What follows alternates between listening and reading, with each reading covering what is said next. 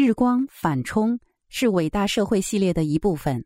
托马西·杰克逊在层次丰富的多媒体作品中，通过调整色彩、形体和若隐若现的处理，以一种独特的视角来看民权时代的图像。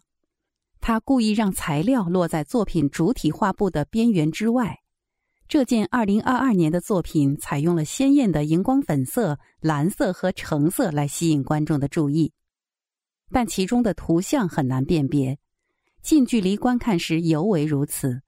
因为看起来很模糊，而且作品尺幅太大，它们以半色调印刷，及颜料以线条排列，而不是均匀覆盖整个表面。人群中的面孔模糊，因为每张图像都只用一种明亮的颜色，以一系列粗细不一的对角线打印，这仅足以暗示形状，但未能完全呈现图像。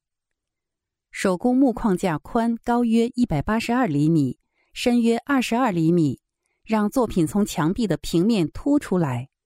画布并没有被圈在框架内，而是位于其上，由间隔不定的金属锁环和环绕边缘的大型铜钩固定。画布被紧紧的拉伸到边缘，有时紧接近边缘。上面有多层的亚麻布、纸袋和纺织品。主体画布的大部分都是亮粉色，侧面和底部边缘有蓝色的斑点。长长的半色调线条从左上延伸到右下。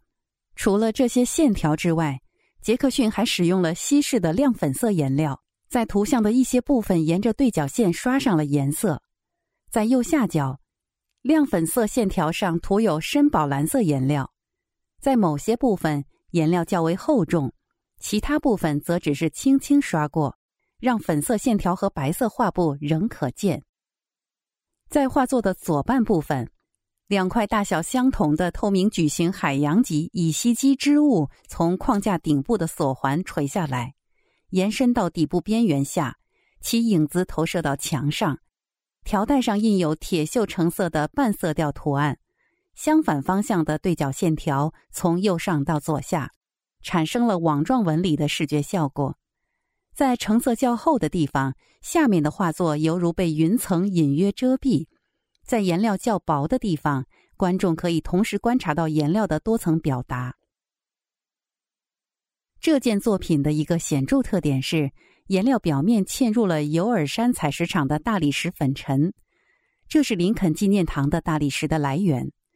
尽管1922年林肯纪念堂的落成典礼仍旧执行了种族隔离的安排。但该建筑的创建是为了纪念前总统亚伯拉罕·林肯颁布的解放黑奴宣言。该宣言宣告了合法奴隶制的终结。一九六三年，即该宣言签署一百年后，马丁·路德·金博士在林肯纪念堂发表了“我有一个梦想”的演说。虽然我们可能看不见这些大理石粉尘，但其历史意义无可估量，有如作品上层次丰富的图像。颜料中的大理石粉尘也有着多层意义。